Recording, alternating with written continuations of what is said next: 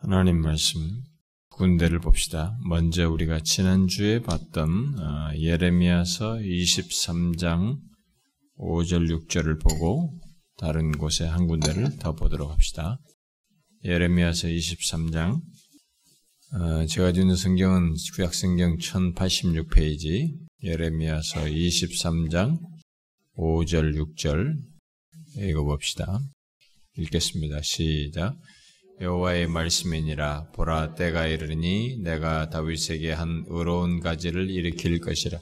그가 왕이 되어 지혜롭게 다스리며 세상에서 정의와 공의를 행할 것이며 그의 날에 유다는 구원을 받겠고 이스라엘은 평안히 살 것이며 그의 이름은 여호와 우리의 공이라 일컬음을 받으리라.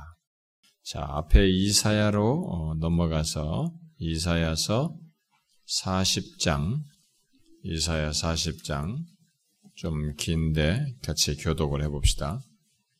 이사야서 40장 12절부터 26절 자 12절부터 26절까지 우리 한 절씩 교독해 봅시다.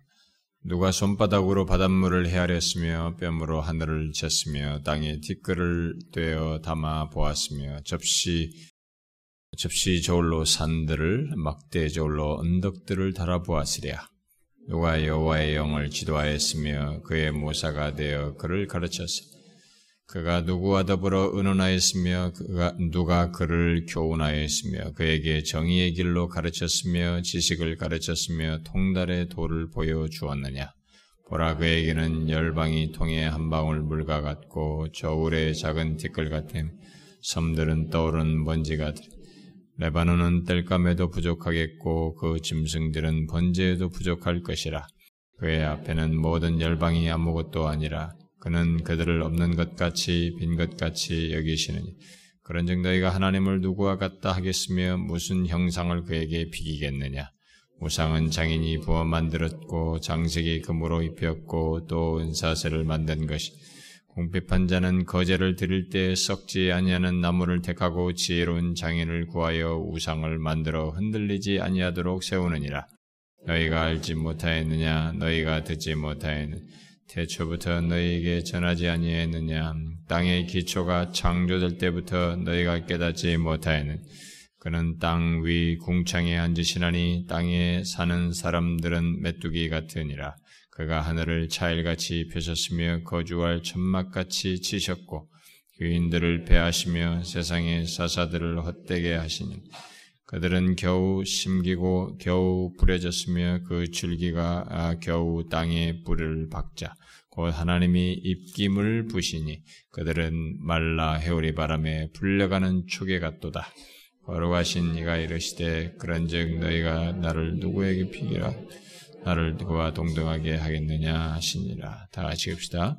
너희는 눈을 높이 들어 누가 이 모든 것을 창조하였나 보라. 주께서는 수요대로 만상을 이끌어내시고 그들의 모든 이름을 부르시나니 그의 권세가 크고 그의 능력이 강함으로 하나도 빠짐이 없느니라. 어, 우리가 이 시간에 살피고 있는 것은 어, 성경을 어, 복음의 시각으로 개관하는 것입니다.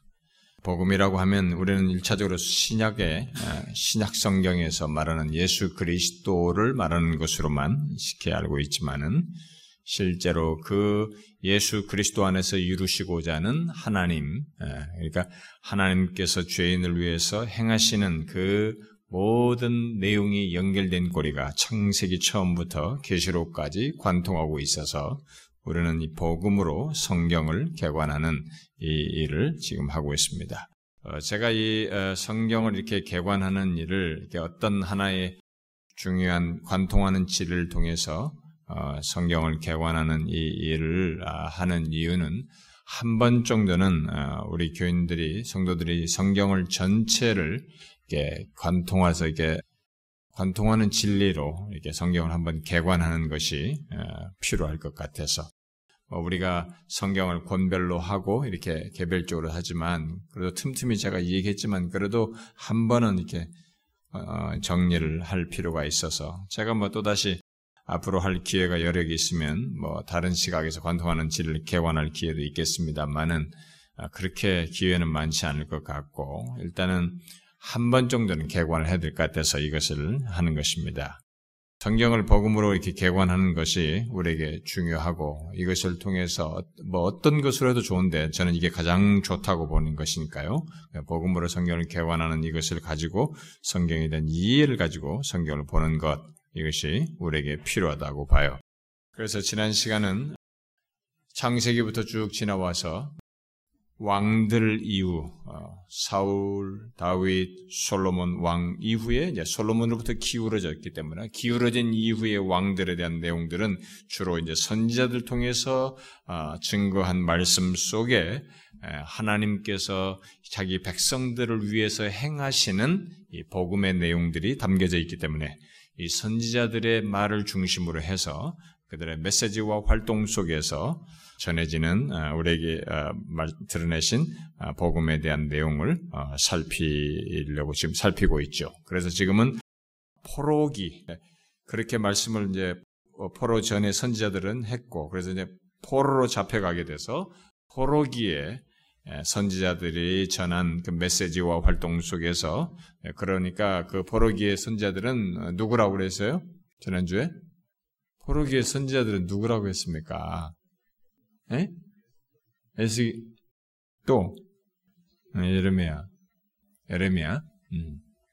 에스겔 에레미야와 에스겔 아, 그리고 이제 포로기에 그 해당하는 내용을 미리 예언한 것으로 어, 알려지고 있는 이사야서의 아, 말씀과 활동 속에서 우리가 이제 주목할 내용이 무엇인지 아, 그런 선지자들의 이런 메시지, 포로기 선지자들의 전한 메시지. 물론 이게 포로 이후에 포로에서 귀환하고 난 예, 예, 포로에서 귀환하고 난 이후 그래서 우리가 포로 이후라 그러죠. 예, 그 이후의 선지자들의 메시지에서도 뭐 동당, 동일하게 나타납니다만은 아, 이들에게서 어, 포로기와 포로기 이후의 선지자들의 메시지 속에서 우리가 주목할 내용이 있다. 예, 그것은 뭐라고 그랬어요? 그것도 기억 안 납니까? 중요하다고 제가 얘기했는데. 뭐, 너무 모르면 안 되는데. 다음 시간부터는 우리가 이게 지명해가지고 물어보도록 합시다. 제가 대학 다닐 때, 우리 그 헬라어 교수님이 있었어요. 여자 교수님인데 지금은 은퇴해가지고 아프리카 선교사로 갔는데, 제가 그 양반 밑에서 한 조교도 몇 년 했죠. 근데 그 우리가 처음 헬라어 그 양반한테 배울 때는 아주 그냥 좀, 어, 긴장을 많이 했습니다.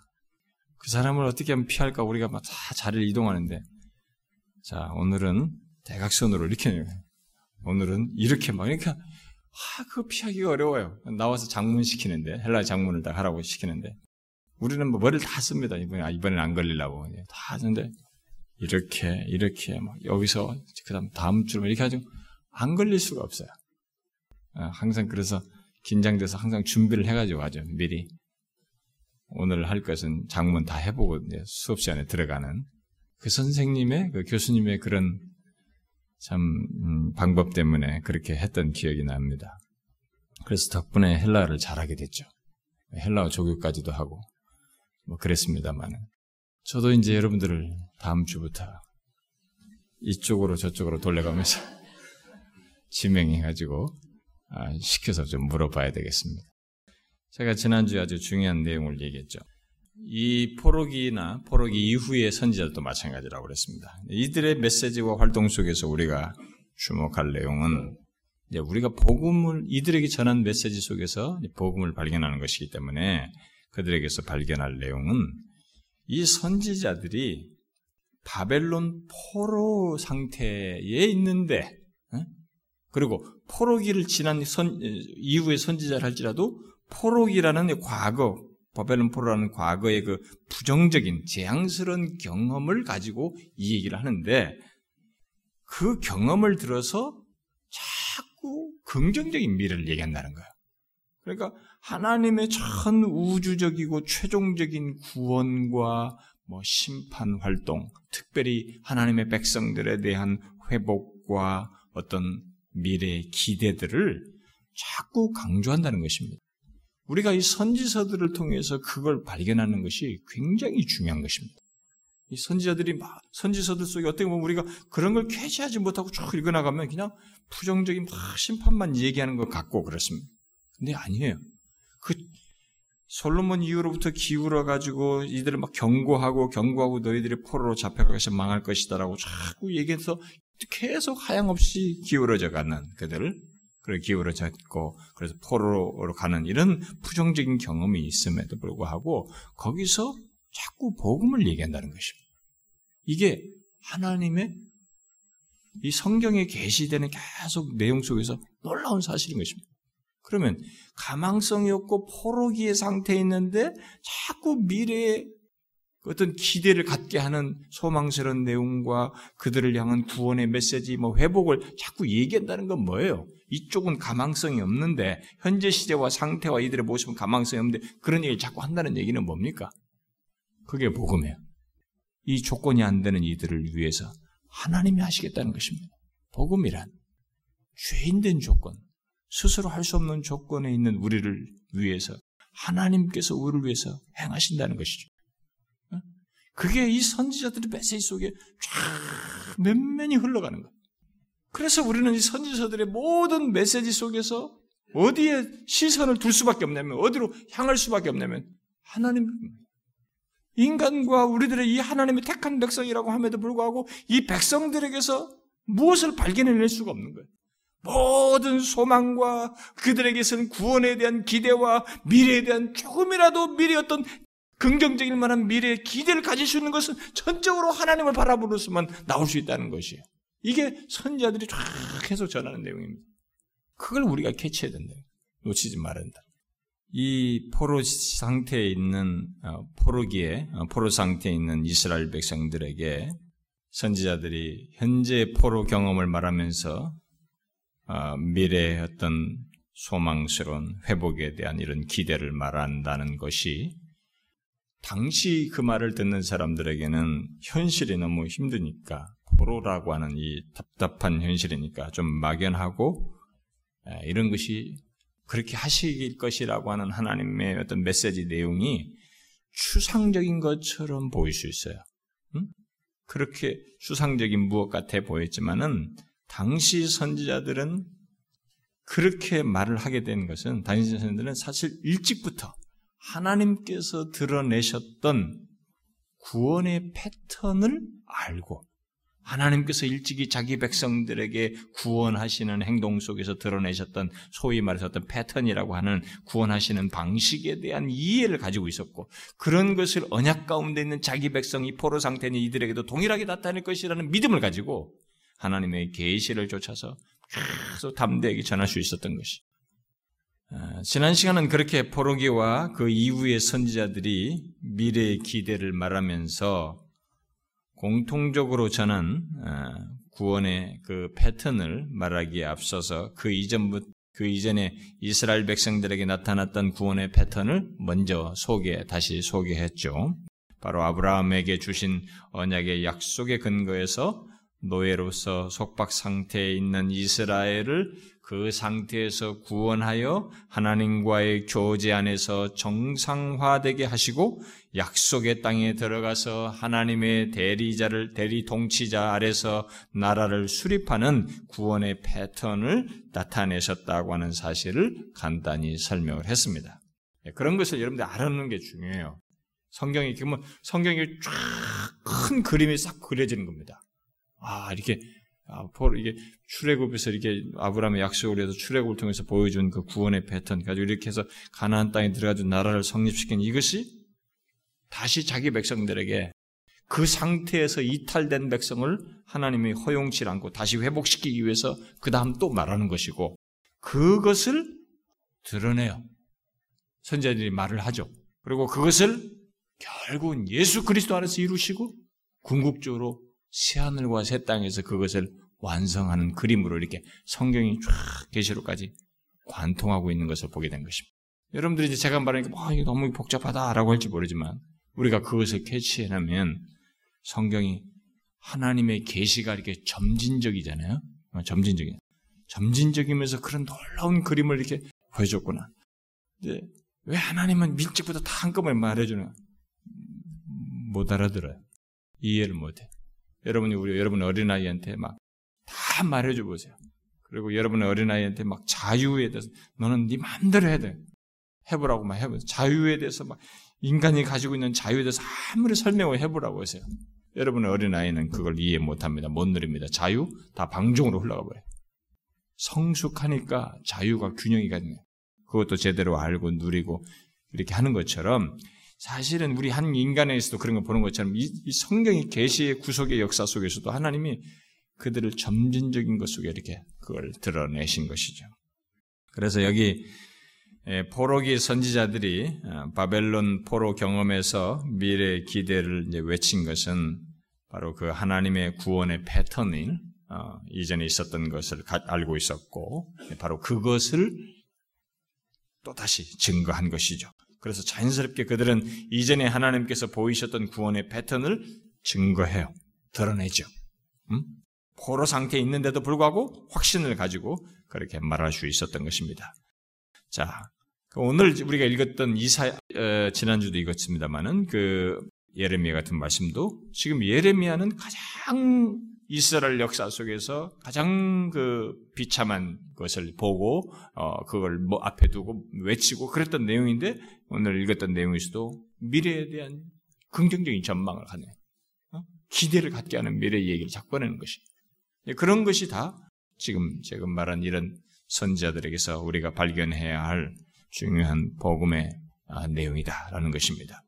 그런데 이 주로 이제 기록한 선지자들이죠. 뭐 엘리야나 엘리사 이런 사람들 주로 기록을 안 남겼고 이렇게 이사야, 뭐 에레미야, 에스게 이런 기록을 남긴 선지자들은 공통적으로 이런 지금 제가 말한 앞에서 말한 그 하나님께서 일찍이 보여주셨던 구원의 패턴을 모든 내용 속에 부정적인 현실, 그들이 포로로 잡혀갈 것에 대한 미래적인 내용, 또 그리고 현재 시제로 포로로 잡혀간 것, 그 다음에 포로 이미 잡혀서 돌아왔을 때 이런 모든 조건 속에서 있는 그들이 다 공통적으로 포로라고 하는 부정적인 그런 것을 끼고 이 얘기를 하면서 하나님께서 자기 백성들 위해서 일찍이 드러내셨던 구원의 패턴을 따라서 그런 구원의 패턴을 다시 드러내실 것이다.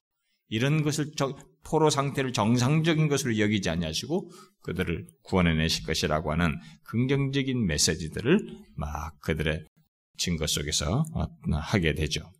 이런 기록을 남긴 어, 선지자들은 어, 과거에 이스라엘이 하나님을 경험하였던 어, 사건, 출애굽과 관련된 예, 전후 문맥의 사건이 주로 되겠죠. 뭐 이전에 더 거슬러 올라가면 하나님의 창조까지 포함됩니다만 창조, 뭐또 자기 백성들 이스라엘 백성들을 선택하여서 이렇게 백성을 구성하시는 이런 것, 어, 그리고 어, 그들이 포로 상태로 간 것, 그다음에 뭐 구속적인 특징을 지닌 어, 출애굽, 또 그들에게 신의 산에서 언약을 주어서 언약 규정을 주신 것, 약속의 땅을 소유하게 된 것, 또 왕의 다스림 받는 것 등등 이런 내용의 구조를 다시 사용해 가지고 하나님께서 모든 것을 새롭게 경험하게 하실 것이라고 약속함으로써 과거의 그것들을 사실상 구원의 패턴으로 이 포로의 상태에 있는 어두움 가운데 있는 이들에게 그것을 증거하게 되죠. 과거에 하나님께서 보이신 그것을 그대로 그런 소스들을 다 사용해 가지고 이들에게 하나님께서 너희들을 위해서 구원하실 것이다. 라고 하는 결국 구원의 그런 패턴을 증거하는 모습을 보게 됩니다. 그래서 과거에 드러난 하나님의 구원의 행동은 단순히 하나의 그림자가 아니고 구속과 하나님 나라의 구체적인 실제가 될 것을 선지자들이 증거하게 되죠. 심지어 영원한 하나님 나라, 마지막에 있을 하나님 나라까지 구원의 패턴으로 이 얘기를 해 적용해서 말합니다. 그래서 지난주도 제가 얘기했습니다만 이사야서 같은 경우는 새 하늘과 새 땅 얘기를 해요. 그 앞에서 막 그들이 나중에 심판받고 막 이런 얘기 하는데 심판에서 회복될 내용을 얘기하다가 어? 여호와의 종인 예수 그리스도에 의해서 이들이 회복될 것들, 죄를 사하고 뭐 이런 것들 다 말하고 저 뒤에 가서는 새하늘과 새 땅 얘기를 해요. 그렇게 이전에 있었던 하나님께서 자기 백성들이 나타나셨던 그 구원의 패턴을 새하늘과 새 땅에까지 연결시켜서 미래에 대한 기대를 갖게 하는 그 일을 하십니다. 물론 선지자들이 포로의 상태에 있는 백성들을 두고 그렇게 말하는 것은 막연히 선지자들이 어떤 신학 지식을 활용해서 말한 것은 아니에요. 하나님의 계시에 따른 것이고 그 가운데서도 그들에게 계시해 주신 하나님 자신에 대한 하나님 자신이 어떤 분이신지 이미 드러나셨던 계시해 주셨던 행동을 통해서 나타내셨던 그 하나님 자신의 근거에서 그렇게 말을 하는 것입니다. 선지자들은 하나님에 의한 미래를 본 것이죠. 단순하게 막연한 기대를 한 것이 아닙니다. 이전에 자신들에게 드러내셨고 계시해 주신 그 하나님이 자신들에게 이런 앞서서 보여주셨던 구원의 패턴에 해당하는 것을 이 포로기에 있는 이들에게도 동일하게 드러내실 것이라고 어, 믿었던 것입니다. 제가 이제 더 세부적인 내용들로 하지만 오늘은 제가 그렇게 이들이 근거로 삼은 하나님과 관련해서만 오늘은 먼저 얘기하겠습니다.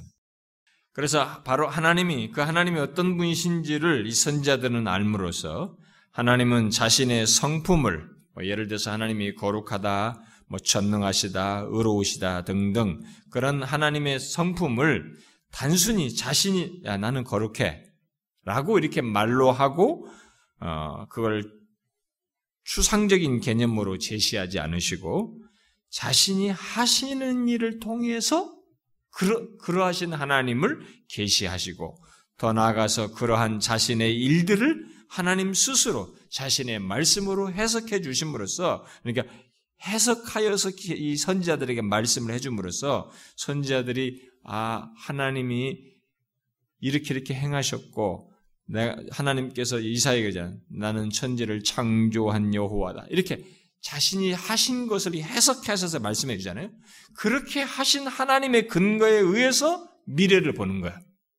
그러니까 선자들이 한편에서는 이 죄로 말미암아서 처절해질 어? 바벨론 포로와 같은 부정적인 미래가 있고 또 그것을 현재서로 경험하고 있고 그런 과거를 가진 그 선지자들 보았던 선자들인데도 불구하고 그러하신 하나님 때문에 복된 미래를 예언하면서 어, 기대를 가지고 증거하게 되는 것이죠. 그래서 선자들은 하나님께서 자신의 행동을 통해서 자신이 어떤 분이신지를 계시해 주시고 그러한 일들을 스스로 말씀으로 해석해 주신 것을 따라서 포로 상태에 있는 이스라엘은 이스라엘을 구원하실 수밖에 없는 하나님을 그 어떤 내용보다도 크게 강조하고 있죠. 지금 우리가 사, 지금 살피고 있는 것은 포로기에 주로 초점을 맞춰서 하는 것입니다. 포로 이후의 선자들의 메시지는 별도로 제가 연결해서 하려고 하는 것입니다. 하나님은 자기 백성의 포로 상태, 포로 상태를 비정상적인 상태로 여길 수밖에 없다는 것입니다. 하나님이 어떤 분이신지 계시해 주신 것이 있고 그 계시해 주신 분이 언약 가운데 있는 자기 백성들의 행해 오신 것을 보게 될 때 포로 상태는 하나님 나라를 부정하는 상태요, 하나님의 통치를 받는 백성들의 상태를 부정하는 것이며 구원받지 못한 자들의 상태로 보여지기에 하나님은 또 그렇게 하시고 그대로 방치할 수 없으시다. 방치하지 않으신다는 것입니다. 그래서 선자들이 포로 상태에서 그러한 이스라엘을 회복할 하나님을 말하면서 강조한 하나님에 대한 내용들을 보게 되면 선자들이 특별히 이제 포로기와 관련돼서 전한 그 하나님을 보게 되면 뭐 뒤에 가서도 포로 이후기도 뭐 유사한 것이 있습니다만은 포로기의 선자들이 말한 그 하나님을 보게 되면 몇 가지 내용이 크게 강조돼요. 네, 제가 그냥 몇 가지만 얘기 한 네 가지 정도만 이들이 강조했던 것만 오늘 간단하게 덧붙이려고 합니다. 첫 번째는 이 선지자들이 그러니까 포로기가 있을 것을 말했던 예레미야서의 아니 이사야서의 말씀이나 네, 포로기를 포로 당을 포로로 갈 것이라고 마쳤던 직면에서 봤던 예레미야나 그리고 포로기를 포로 상태에서 전한 에스겔도 뭐 같은 맥락입니다. 근데 특별히 그것을 내다보고 예언했던 예레 어, 이사야를 놓고 볼 때 그들이 전했던 하나님을 보게 되면 첫 번째는 하나님을 창조주 하나님으로 얘기해요. 그러니까 포로기 상태를 부정적인 얘기를 하는데 그런 부정적인 얘기 너희들이 거기에 계속 머무를 수가 없고 오히려 복된 얘기를 복된 미래를 미래의 기대를 갖게 하는 그 얘기를 하기 위해서 그들이 언급하게 되는 하나님 그 하나님에 대한 내용 중에 제가 첫 번째로 말하는 것은 하나님은 창조주 하나님이라는 거예요. 창조주 하나님 우주 만물을 창조하시고 너희들의 인생을 창조하시고 개별을 창조하시고 너를 창조하시고 이스라엘을 창조하시고 모든 걸 창조하신 이 하나님을 얘기합니다. 여러분 이것은 하나님께서 계시적으로 선자에게 말씀해 주신 것이기도 하고 선자들이 이제 그런 것 사실 이전부터 그렇게 행해 오셨던 하나님의 근거에서 그 하나님을 자꾸 얘기할 때 우리는 이 선지자가 강조하는 창조주로서의 하나님, 이 하나님을 우리가 잘 여기서 배워야 됩니다. 자요, 다시 얘기해요. 포로 상태예요. 그런데 그들에게 뭔가 미래의 기대를 가질 수 있는 일이 있다는 거예요. 그럴 수 있는 그 근거로서 얘기하는 것이 하나님을 얘기하는데 그 하나님을 창조주 하나님으로 얘기하는 것입니다. 포로 상태로부터의 회복, 곧 이스라엘의 궁극적인 회복에 대해서 예인적인 메시지를 많이 말한 이사야서를 특별히 보게 되면 이스라엘의 미래의 기대를 말하면서 그렇게 하실 이스라엘의 하나님이 바로 창조주 하나님이시다는 것을 크게 강조합니다. 오늘 우리가 읽은 이사야서 40장 거기 읽은 내용도 바로 그것을 얘기하죠. 특별히 이제 다른 건 앞에까지는 뒤로 하고 뒤에 제일 이제 끝절 같은 거 보면은 26절에 너희는 눈을 높이 들어 누가 이 모든 것을 창조하였나 보라. 주께서는 수혜대로 만상을 이끌어내시고 그들의 모든 이름을 부르시나니 그의 권세가 크고 그의 능력이 강함으로 하나도 빠짐이 없느냐. 이스라엘 백성들이 하나님의 백성들이 포로로 잡혀가는 일이 있어도 그들에게 어떤 긍정적인 미래를 그들을 향한 회복에 대한 미래를 말할 수 있는 것은 그들의 하나님은 바로 이런 창조주 하나님이기 때문이라는 것입니다. 오늘날 예수 믿는 사람들이 우리 신앙인들이 우리가 믿는 하나님이 어떤 분이시냐 이게 지방신이냐 이게 어? 바알들처럼 어떤 가나안처럼 어떤 지방신이냐 이게 인간들 한 지역에서 그들이 풍토와 환경 속에서 만들어낸 그런 조작된 앞에서 말하는 우상같이 어떤 걸 만들어낸 그런 신이냐 이거죠. 우주 만물의 이 세상 모든 만물을 창조하신 하나님의 기독교는 바로 이 신앙 창조주 하나님을 믿는 것 속에서 독특성과 그다음에 절대적인 위치를 가지고 신앙의 유의성이죠. 유일성을 가지고 우리가 신앙생활을 하는 것이죠. 여러분 제가 이, 이 선지자들이 어, 특별히 이사야가 자꾸 선, 하나님을 이렇게 창조주 하나님에서 강조한 것을 조금만 제가 한두 군데 더 읽어보면 좋겠어. 한번 이사야서 보세요. 뒤에 44장 한번 봐봐요. 44장 21절부터 어, 24절까지 44장 21절부터 24절까지 우리 한 절씩 교독해 볼까요? 야고바 이스라엘아 이 일을 기억하라. 너는 내 종이니라. 내가 너를 지었으니 너는 내 종이니라. 이스라엘아 너는 나에게 잊혀지지 아니하리라. 내가 내 허물을 빽빽한 구름같이 내 죄를 안개같이 없애하지. 너는 내게로 돌아오라. 내가 너를 구속하였습니다. 여호와께서 이 일을 행하셨으니 하늘아 노래할지어다. 땅의 깊은 곳들아 높이 부를지어다. 산들아 숲과 그 가운데 모든 나무들아 소리내어 노래할지어다. 여호와께서 이 야곱을 구속하셨으니 이스라엘 중에 자기의 영광을 나타내실 것이미로다. 내 구속자여 모태에서 너를 지은 나 여호와가 이같이 말하노라. 나는 만물을 지은 여호와라.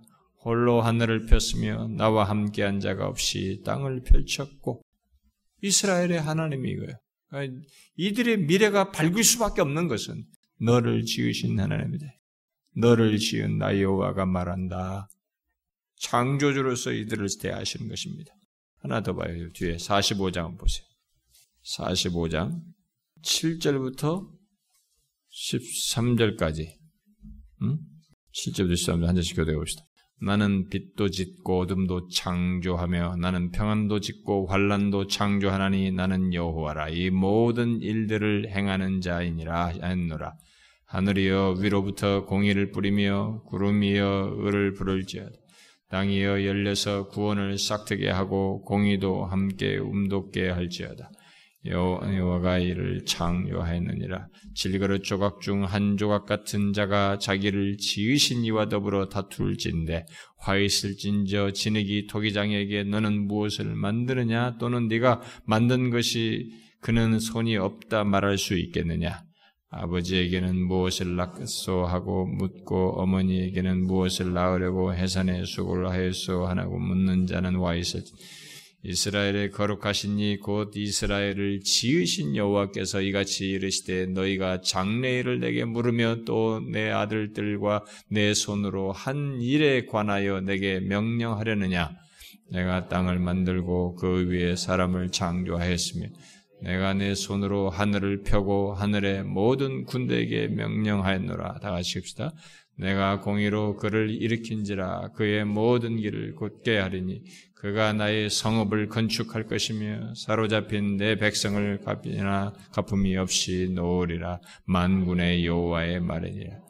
예, 회복을 말할 수밖에 없는 것이 너희 그렇게 놓게 할 수밖에 없는 것이 창조주 하나님께서 간섭하시기 때문에 이렇게 될 것이라는 거죠. 18절 하나 더 읽어봐요. 뒤에 18절 시작. 대저 여호와께서 이같이 말씀하시되 하늘을 창조하시니 그는 하나님이시니 그가 땅을 지으시고 그것을 만드셨으며 그것을 견고하게 하시되 혼돈하게 창조하지 아니하시고 사람이 거주하게 그것을 지으셨으니 나는 여호와라 나 외에 다른 이가 없느니라 하죠. 선지자들이 부정적인 현실을 이들에게 이들이 가질 것을 전제하고 그 포로 상태가 전제했는데 어떤 미래를 긍정적으로 미래의 기대를 말하기 위해서 이들이 그런 일을 가능하게 하시는 여기 자기들에게는 가능성이 없어요. 그렇게 스스로 할 가능성이. 근데 그렇게 하실 하나님을 얘기한단 말이죠. 너희들을 위해서 행하실 그 기대를 가져도 될 그 미래를 이루실 하나님의 어떤 분이신지를 얘기하는데 창조주 하나님이에요. 만물도 창조하시고 이스라엘을 창조하시고 너를 창조하신 하나님을 얘기하는 것입니다. 예수 믿는 사람들이 우리가 신앙생활할 때 우리가 믿는 하나님이 나를 창조하신 하나님, 지금 내가 보는 만물을 창조하신 하나님, 여기서 읽은 것처럼 빛도 짓고 어둠도 창조하며 평안도 짓고 환란도 창조하시는 이 하나님이신 것을 알고 신앙생활하는 것과 그렇지 못한 것 사이는 큰 차이가 있겠죠. 여러분, 우리는 어정쩡한 신을 믿는 것이 아닙니다. 창조주 하나님을 믿는 것입니다.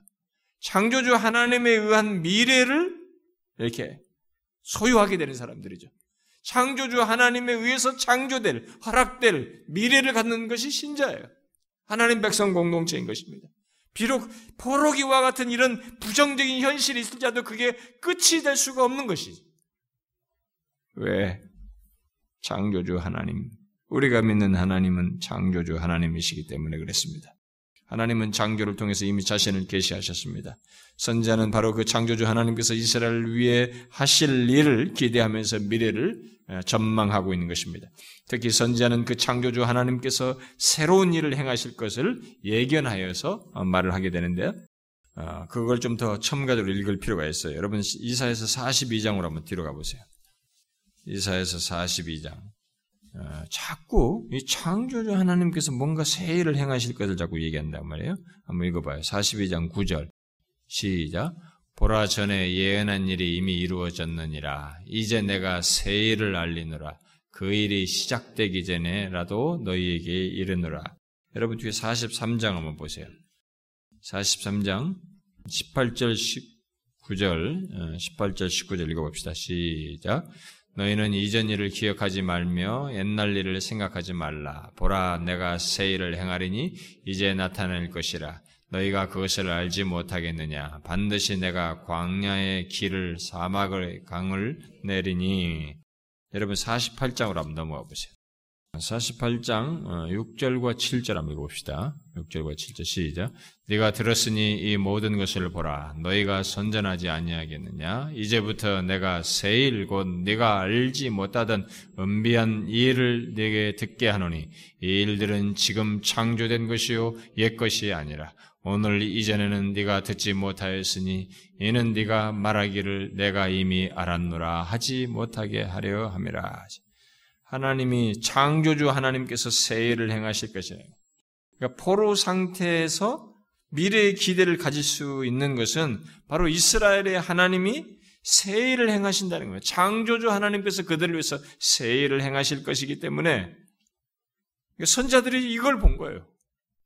이것은 우리의 삶에서도 마찬가지입니다. 우리의 하나님은 만물을 창조하신 하나님이에요. 나를 나의 나를 창조하신 하나님이시고 그 창조주의 능력과 권세로 우리의 삶에서 구원을 이루고 우리 앞에서 이루실 우리가 생각지 못할 예상치 못한 일들을 창조하여 이루실 분이십니다. 그러니까 이 포로 포로 상태에 있는 이스라엘 백성들에게 바로 창조주께서 행하실 새 일을 보고 선자들이 얘기하는 거죠. 하나님이 그들을 위해서 이렇게 하신다는 거죠. 창조주께서 그들을 위해서 하신다는 거죠. 그러므로 포로 상태에서도 얼마든지 미래에 대한 기대를 가질 수 있다는 거예요. 회복에 대한 소망을 가질 수 있다는 것입니다. 자, 이 정도만 제가 읽은 겁니다. 이 바로 하나님 그들이 미래에 대한 그런 기대를 가질 수밖에 없는 포로 상태에서도 그 이유로서 하나님이 얘기하면서 창조주 하나님을 얘기해서 또 이들이 말하는 하나님은 어떤 분이냐면은 선지자들이 포로 상태에서 회복할 하나님으로서 그들을 회복시킬 하나님으로서 말하는 바는 창조주 하나님뿐만 아니라 자신의 언약에 열심을 가지고 절대적으로 신실하신 분이시라는 것. 그 하나님을 얘기해요. 선자들은 하나님이 자신의 언약에 어느 정도 신실하냐면 절대적으로 신실하시다는 거죠. 전적으로. 그렇게 신실하시기 때문에 포로 상태에서도 미래에 대한 기대를, 회복을 확신해서 가질 수 있다는 것입니다. 그래서 증거한 것입니다. 그에 관한 선자들의 증거가 많이 있습니다만은, 아, 여러분 이건, 좀 읽어볼 필요가 있어요. 먼저 이사에서부터 한번 봐봐요. 이사에서 54장. 아, 오늘은 성경 좀 많이 읽어봐요. 이사에서 54장 7절부터 10절 한 절씩 교독해 봅시다. 내가 잠시 너를 버렸으나 큰 극률로 너를 모을 것이요. 내가 넘치는 진노로 내 얼굴을 네게서 잠시 가렸으나 영원한 자비로 너를 극률히 여기리라. 내 구속자 여호와께서 말씀하셨느니라. 이는 내게 노아의 홍수와 같도다. 내가 다시는 노아의 홍수로 땅 위에 범람하지 못하게 하리라 맹세한 것 같이 내가 네게 노하지 아니하며 너를 책망하지 아니하기로 맹세하였노니 산들이 떠나며 언덕들은 옮겨질지라도 나의 자비는 네게서 떠나지 아니하며 나의 화평의 언약은 흔들리지 아니하리 너를 극률히 여기시는 여호와께서 말씀하신 계속 생각해야 돼요. 선자들이 막 이 부정적인 현실 속에서 어떻게 이 미래에 대한 기대를 할 수 있냐? 이런 언약을 이렇게 신실하게 지키신 하나님 때문에 그런 것입니다. 아, 여러분, 아, 예레미야 33장. 자, 14절부터 음, 끝절까지 26절까지 우리 한 절씩 아, 교독해 봅시다. 여호와의 말씀이니라 보라 내가 이스라엘 집과 유다 집에 대하여 일러준 선한 말을 성취할 날이 이르리라. 그날 그때 내가 다윗에게서 한 공의로운 가지가 나게 하리. 그가 이 땅에 정의와 공의를 실행할 것이. 그날에 유다가 구원을 받겠고 예루살렘이 안전히 살 것이며 이 성은 여호와는 우리의 의라는 이름을 얻으리라. 여호와께서 이와 같이 말씀하시니라. 이스라엘 집의 왕이 앉을 사람이 다윗에게 영원히 끊어지지 아니할 것이며 내 앞에서 번제를 드리며 소제를 사르며 다른 제사를 항상 드릴 레위 사람 제사장들도 끊어지지 아니하리라 하시니라. 여호와의 말씀이 예레미야에게 임하니라 이르시되 여호와께서 이와 같이 말씀하시니라 너희가 능히 낮에, 대, 낮에 대한 나의 언약과 밤에 대한 나의 언약을 깨뜨려 주야로 그때를 잃게 할 수 있을진데 내종 다윗에게 세운 나의 언약도 깨뜨려 그에게 그의 자리에 앉아 다스릴 아들이 없게 할 수 있겠습니다. 내가 나를 섬기는 레위인 제사장에 세운 언약도 파할 수 있으리라. 하늘의 만상은 셀 수 없으며 바다의 모래는 측량할 수 없나니 내가 그와 같이 내종 다윗의 자손과 나를 섬기는 레위인을 번성하게 하리라 하시니라. 여호와의 말씀이 예레미야에게 임하니라 이르시되 이 백성이 말하기를 여호와께서 자기가 택하신 그들 중에서 두 가게를 버리셨다 한 것을 네가 생각하지 아니하느냐 그들이 내 백성을 멸시하여 자기들 앞에서 나라로 인정하지 아니하도다 여호와께서 이와 같이 말씀하시니 내가 주야와 맺은 언약이 없다든지 천지의 법칙을 내가 정하지 아니하였다면 다 같이 봅시다. 야곱과 내종 다윗의 자손을 버리고 다시는 다윗의 자손 중에서 아브라함과 이삭과 야곱의 자손을 다스릴 자를 때까지 아니하리라. 내가 그 포로된 자를 돌아오게 하고 그를 불쌍히 여기라. 여기 예레미야를 통해서도 언약을 성실하게 지키실 것을 얘기합니다. 근데 여러분 또 보면은 뒤에 이제 한, 한 군데만 더 봐요. 음, 호세아서를 한번 봅시다. 호세아서. 호세아서 어, 2장을 먼저 봅시다. 어, 호세아서 2장 어, 16절부터 23절. 음? 한 절씩 교독해 봅시다. 16절 23절. 여호와께서 이르시되 그날에 네가 나를 내 남편이라 일컫고 다시는 내 바알이라 일컫지 아니하리라. 내가 바알들의 이름을 그의 입에서 제거하여 다시는 그의 이름을 기억하여 부른 일이 없게 하리라. 그날에는 내가 그들을 위하여 들짐승과 공중의 새와 땅의 곤충과 더불어 언약을 맺으며 또 이 땅에서 활과 칼을 꺾고 전쟁을 없이 하고 그들로 평안히 눕게 하리라. 내가 내게 장가들어 영원히 살되 공의와 정의와 은총과 극률의 여김으로 내게 장가들 진실함으로 내게 장가들으니 네가 여호와를 알리라. 여호와께서 이르시되 그날에 내가 응답하리라.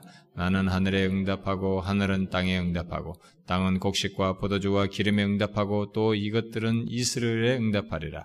내가 나를 위하여 그를 이 땅에 심고 극률의 여김을 받지 못하였던 자를 극률의 여기며 내 백성 아니었던 자에게 향하여 이르기를 너는 내 백성이라 하리니 그들은 이르기를 주는 내 하나님이시라 하리라 하시니라. 자, 여러분 한 군데만 데리고 봐요. 이 호세아서 11장 한번 보십시다. 뒤에. 이 언약을 영원히 이렇게 지키겠다고 하시잖아요. 11장 어, 8절부터 어, 11절 한 절씩 교독해 봅시다. 에브라임이여 내가 어찌 너를 놓겠느냐? 이스라엘이여 내가 어찌 너를 버리겠느냐? 내가 어찌 너를 아드마 같이 놓겠느냐? 어찌 너를 스보임 같이 두겠느냐? 내 마음이 내 속에서 돌이키어 나의 긍휼이 온전히 불붙듯 하도다. 내가 나의 맹렬한 진노를 나타내지 아니하며 내가 다시는 에브라임을 멸하지 아니하리니 이는 내가 하나님이요 사람이 아님이라. 내 가운데 있는 거룩한 이니 진노함으로 내게 임하지 아니하 그들은 사자처럼 소리를 내시는 여호와를 따를 것이라. 여호와께서 소리를 내시면 자손들이 서쪽에서부터 떨며 오되 그들은 애굽에서부터 새같이 아수르에서부터 비둘기같이 떨며 오리 내가 그들을 그들의 집에 머물게 하리라 여호와 여호와가 말.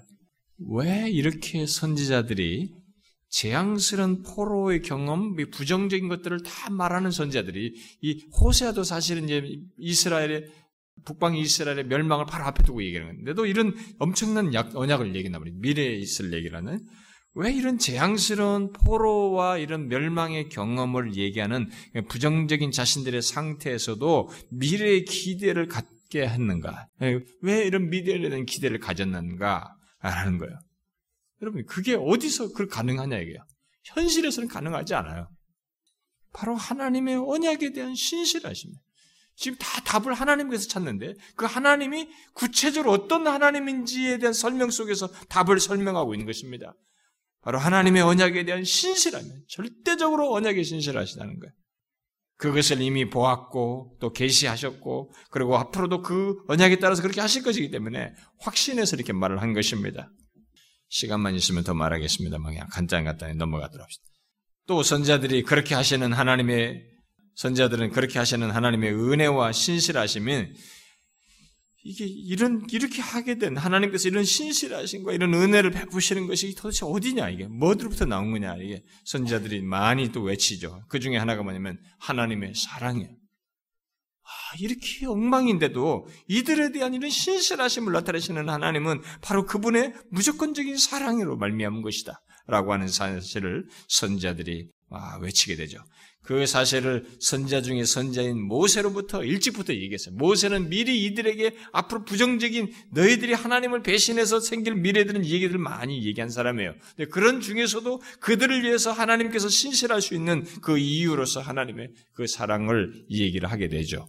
아, 몇 군데 한번 찾아봐요. 여러분 먼저 모세가 한 얘기부터 한번 봐요. 신명기 봅시다. 신명기 7장. 어, 신명기 7장 7절과 8절. 7절 8절 다 같이 해봅시다. 시작. 여호와께서 너희를 기뻐하시고 너희를 택하심은 너희가 다른 민족보다 수요가 많기 때문이 아니니라. 너희는 오히려 모든 민족 중에 가장 적으니라. 여호와께서 다만 너희를 사랑하심으로 말미암아 또는 너희 조상들에게 하신 맹세를 지키려 하심으로 말미암아 자기의 권능의 손으로 너희를 인도하여 내시되 너희를 그 종 되었던 집에서 애굽 왕 바로의 손에서 속량하셨다. 자, 그들을 사랑하심으로 이 일을 하셨어요. 네, 이 내용이 계속 얘기하는 거예요. 아까 우리가 호세아 어, 읽었는데 여러분 다시 한번 호세아서를 보세요. 예, 호세아는 특별히 그 부분을 많이 강조한 사람이에요. 그 아까 이미 읽었던 그 2장에서도 어, 나왔는데 11장 1절부터 어, 9절을 한번 우리가 교독해 봅시다. 이스라엘이 어렸을 때 내가 사랑하여 내 아들을 애굽에서 불러냈거늘 선지자들이 그를 부를수록 그들은 점점 멀리하고 바알에게 제사하며 아로색인 우상 앞에서 분양하였는 그러나 내가 에브라임에게 걸음을 가르치고 내 팔로 안았음에도 내가 그들을 고치는 줄을 그들은 알지 못하였도다. 내가 사람의 줄 곧 사랑의 줄로 그들을 이끌었고 그들에게 대하여 그 목에서 멍에를 벗기는 자같이 되었으며 그들 앞에 먹을 것을 두었는 그들은 애굽 땅으로 되돌아가지 못하겠거늘 내게 돌아오기를 싫어하니 아수르 사람이 그 임금이 될 것이라 칼이 그들의 성읍들을 치며 빗장을 깨뜨려 없이 하리니 이는 그들의 계책으로 말미암으니라. 내 백성이 끝내 내게서 물러가나니 비록 그들을 불러 위에 계신 얘기로 돌아오라 할지라도 일어나는 자가 하나도 없도다. 에브라임이여 내가 어찌 너를 놓겠느냐 이스라엘이여 내가 어찌 너를 버리겠느냐 내가 어찌 너를 아드마같이 놓겠느냐 어찌 너를 스범같이 두겠느냐 내 마음이 내 속에서 돌이키어 나의 극률이 온전히 불붙듯 하도다.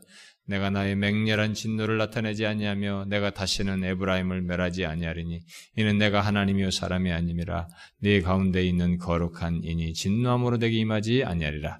그들은 사자처럼 소리를 내시는 여호와를 따를 것이라. 여호와께서 소리를 내시면 자손들이 서쪽에서부터 떨며오르니 그들은 애굽에서부터 새같이 아수르에서부터 비둘기같이 떨며오르니 내가 그들을 그들의 집에 머물게 하리라 여호와의 말이니라. 자 뒷부분은 아까 중복됐습니다만은 여기서 선지자가 계속 얘기하는 것이 사랑이에요. 놓을 수가 없다는 거야. 왜 신실하냐? 왜 이렇게 언약에 신실하냐 그들에 대한 사랑 때문이라는 것입니다 제가 이부터 뒤에 14장도 있고 예, 이사야도 있지만 그건 좀 시간 관계에서 넘어가겠습니다. 하나님의 백성에게 이런 사실 때문에 하나님 백성들에게 속박 상태나 포로 상태는 일시적인 징계일 수는 있어도 지속될 수 있는 상태는 아니라는 것입니다. 이것을 우리가 알아야 됩니다. 왜 이 선지자들이 그렇게 이스라엘 역사 속에서 이들의 부정적인 것 중에 가장 부정적인 것이 바벨론 포로예요. 이전에 애굽의 포로 이후에 가장 부정적인 포로는 바벨론 포로라고요. 성전이 다 무너지고 다 잡혀가는, 어? 거기서 본토에서 떠나는 거예요. 그런데 그런 부정적인 것에서 이들에게 이 포로 상태가 비정상적이라고 이렇게 말할 수 있는 것이 뭐냐, 이게. 이것은 일시적인 징계일 뿐 그것이 지속될 수 없다고 말하는 게 뭐냐, 이게. 하나님께서 언약에 절대적으로 신실하실 뿐만 아니라 그렇게 하시고 싶어 하시는 하나님의 이 불붙는 사랑 때문에 그렇지. 그래서 하나님의 백성된 자에게 있어서의 하나님의 이 그 관계 속에서 나, 자신을 드러내시는 이 하나님의 모습은 뭐 이 사람 선자가 말한 것처럼 창조주로서 새 일을 행하시는 하나님이요 이렇게 막 언약의 신실함 절대적으로 신실하신 하나님이요 이렇게 불붙는 사랑으로 그 언약을 지키고자 하는 이런 하나님이요 이런 모습을 다 가지고 있는 거예요. 이건 우리에게도 똑같습니다. 그래서 우리들이 하나님에 대한 이해가 얼마나 풍성하냐에 따라서 신앙생활이 부유해지는 거예요. 선지자들은 그 하나님을 자꾸 얘기하는 것이지.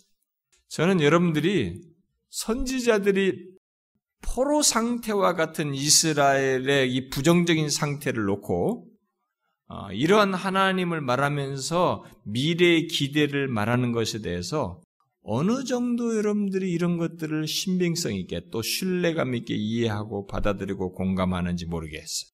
아마 여러분들 중에 어떤 사람은 마치 성경 공부하듯이 이렇게 무슨 스타디 하듯이 지식으로 이것을 들을 수도 있어요. 선지자가 이것을 말했을 때 포로 상태에 있을 그들에게 있어서는 이게 그냥 신빙성이 없는, 현실성이 없는 얘기로 들릴 수 있거든요. 여러분들 중에도 이런 내용들이 현실성이 없는 내용으로 들릴 수도 있어요. 어떤 사람에게. 그렇게 알고 있을지 모르겠어요. 선지서에서 말하는 한 가지는 그렇게 듣는 사람들은 참 이스라엘이 아니에요. 남은 자들이 아니라는 거지. 하나님의 신실한 백성들이 아니라는 거예요. 그럴 수 없다는 거지. 이 선지자의 말에 공감해야 된다는 거야. 우리 하나님이 어떤 하나님이냐 이거죠. 이 포로 상태가 이것이 전부이겠느냐 이게. 하나님이 우리와 언약을 맺으신 분이 아니신가? 특별히 그분은 창조주가 아닌가? 이 언약이 얼마나 절대적으로 신실하신가? 어떻습니까, 여러분? 선지자들이 말하는 이 하나님을 여러분들은 동일하게 믿습니까? 그렇게 그런 하나님으로 믿습니까? 성경에 계시된 하나님을 아무리 말해도 그 하나님은 나와 관계가 없다. 없는 것으로 듣고 이렇게 부정하는 사람들. 예, 제가 나중에 우리 설립주년 주일 때 제가 우리 교회 그런 얘기를 함께 나누려고 지금 설교 메모를 제가 틈틈이 하고 있습니다만 구원을 갈망하고 뭐 회심을 갈망하고 좋습니다. 뭐 거듭남을 구하고 뭐 어쩌고 저쩌고 좋아요. 우리 교회가 그걸 중요시 여기고 그런 것을 되게 퀘션을 하고 질문을 던지고 그것을 통해서 바르게 신앙생활 하도록 하니, 하기 때문에 그것을 가지고 진지하게 고민하는 거 좋습니다. 근데 한 가지 명심해야 할 것이 있습니다. 그 고민하는 사람들이 웃기는 행동 하나 하는 것도 있어요. 성경에 계시된 하나님을 자꾸 자기 앞에 배제해요. 아니, 믿어야 될 것인데, 그분을 받아들여야 될 텐데, 자꾸 배제한다고. 자기가 듣고 싶은 얘기만 자꾸 듣고 싶다는 거예요. 도대체 뭘 듣고 싶은데? 자학적인 거 듣고 싶어요? 지금 여기서 말하는 하나님, 이게 복음이거든요. 이 포로 상태에서, 나는 가망이 없는 거예요. 이 사람들 포로 상태에서 가망이 없어요. 미래를 예견할 수가 없다. 그런 너희를 위해서 하나님이 하시겠다는 거예요. 창조주가 너희들을 미래의 전망을 가지고 포로에서 기원할 뿐만 아니라 하나님은 원대한 계획을 이루신다는 거예요. 새하늘과 새 땅까지 얘기하시는 거예요. 자기 백성들 가운데서 이루시 내가 하겠다는 것입니다. 하나님이 하시겠다는 거예요. 그 하나님을 믿으라는 것인데 그 하나님은 끝없이 배제하면서 아, 무엇이 있기를 바라느냐 이거야. 아멘을 해야지. 그렇게 왜 예수를 자학적으로 믿으려고 그래요? 나중에 다시 얘기할게요, 제가. 여기서 지금 말하는 이 포로기와 관련돼서 계시해주고 있는 선제를 통해서 말하는 이 하나님을 우리는 놓치면 안 됩니다. 어? 우리가 앞으로 어떤 역사가 앞으로 전개될지 모르겠고 주님이 다시 오기 전까지 어떤 역사가 전개될지 모르지만 하나님의 백성들에게 있어서는 궁극적으로 미래가 밝아요. 어? 새 하늘과 새 땅이라는 궁극증도 있지만은 궁극적으로 밝습니다. 현재 시제는 내가 밟지, 밟지 않은 포로기와 같은 그런 모습이 있었지 몰라도 궁극적으로 밝습니다. 왜? 이 선지자들이 외치는 이 하나님 때문에 그렇습니다. 우리의 하나님이 창조주이기 때문에 그래요. 우리의 하나님이 언약에 신실하시기 때문에 그렇습니다. 절대적으로 신실하시기 때문에 그래요. 자신의 백성들을 위해서 자신의 모든 것을 위해서라도 끝까지 놓을 수 없다고 말하시는 그분의 이 언약을 지키는 그 동기 속에 있는 감출 수 없는 불타는 사랑 때문에 그래요. 그래서 포로 상태에서도 이런 하나님으로 인해서 미래에 대한 기대를 가질 정도로 우리 또한 하나님을 이 선지자들이 증가하는 그 하나님을 그대로 그 하나님을 믿는지 믿고 미래를 확신하는지 여러분들에게 질문해 보시오. 이 선지자들이 지금 제가 말한 세 종류의 얘기를 하죠. 하나 더 있어요. 더 강조하는 하나님. 뭐냐면은 자신의 미래에 대한 전망을 말하면서 자신들을 회복할 하나님이 회복할 하나님, 바로 미래의 기대를 갖게 할 하나님은 의로우신 하나님이라는 거예요. 그래서 이 보면은 계속 의로우신 하나님 얘기 나와요. 공의로우신 하나님. 그러니까 자기에게 반역한 자들을 구원하실 때조차도 어? 우리가 마침 지난주에 의로우신 하나님의 양 두 가지 특성을 얘기했는데 자기, 자기에게 반역한 자들을 구원하실 때조차도 자신의 성품에 맞게 일관되게 행동하시는 분배적인 의를 드러내시고, 보응적 의뿐만 아니라 분배적인 의를 드러내시면서 그들을 위해서 행동하시는 하나님이시라고 하는 것을 증거해요. 제가 이것은 이 시간에 다 읽지 않겠습니다. 아까 우리가 오늘 본문에 예레미야 23장 5절 6절도 거기에 해당하는 것입니다. 음? 성경에 보면은 그런 내용들이 굉장히 많습니다. 어? 지금 뭐 여러 구절들을 읽을 수 있지만 하나님께서 자신의 성품에 의로우신 성품에 일관되게 행동하심으로써 이스라엘 백성들을 구원하시는 분. 그러니까 의로우심, 자신의 의로우심을 드러내시면서 구원하시는 분이시라는 거죠. 하나님은 언약에 신실하시고 사랑이 무한하시지만 자신의 의로우신 성품에 행동하셔서 그것에 일치되게 일치시켜서 구원하시는 분이시라는 것입니다. 이것이 선자들이 말하는 거예요. 그러니까 선자들은 미래에 대한 하나님의 긍정적인 얘기를 하면서 의로우신 하나님을 얘기했어요. 그러니까 지난주 말씀을 들어 이해했어 이해야 아 미래에 대한 긍정적인 얘기를 하는데 왜 의로우심을 얘기하시나? 라는 말이 이해가 되는 거예요. 자기 성품에 일치되게 그러면서도 분배적인 의 안에서 그들을 위해서 그 의를 충족시켜 주실 일을 행하시면서 구원하시는 하나님, 그 하나님이라는 거죠. 그렇기 때문에 너희들이 지금 이렇게 이 어, 반역한 것에 대해서 이런 어떤 것들 과정을 겪지만 그것이 전부가 아니라는 거죠. 이렇게 해서 하나님은 하나님 자신과 그의 백성과 심지어 모든 창조 세계가 서로 온전한 관계를 갖는 하나님 나라를 회복할 것에 대한 그림을 선자들이 말해요.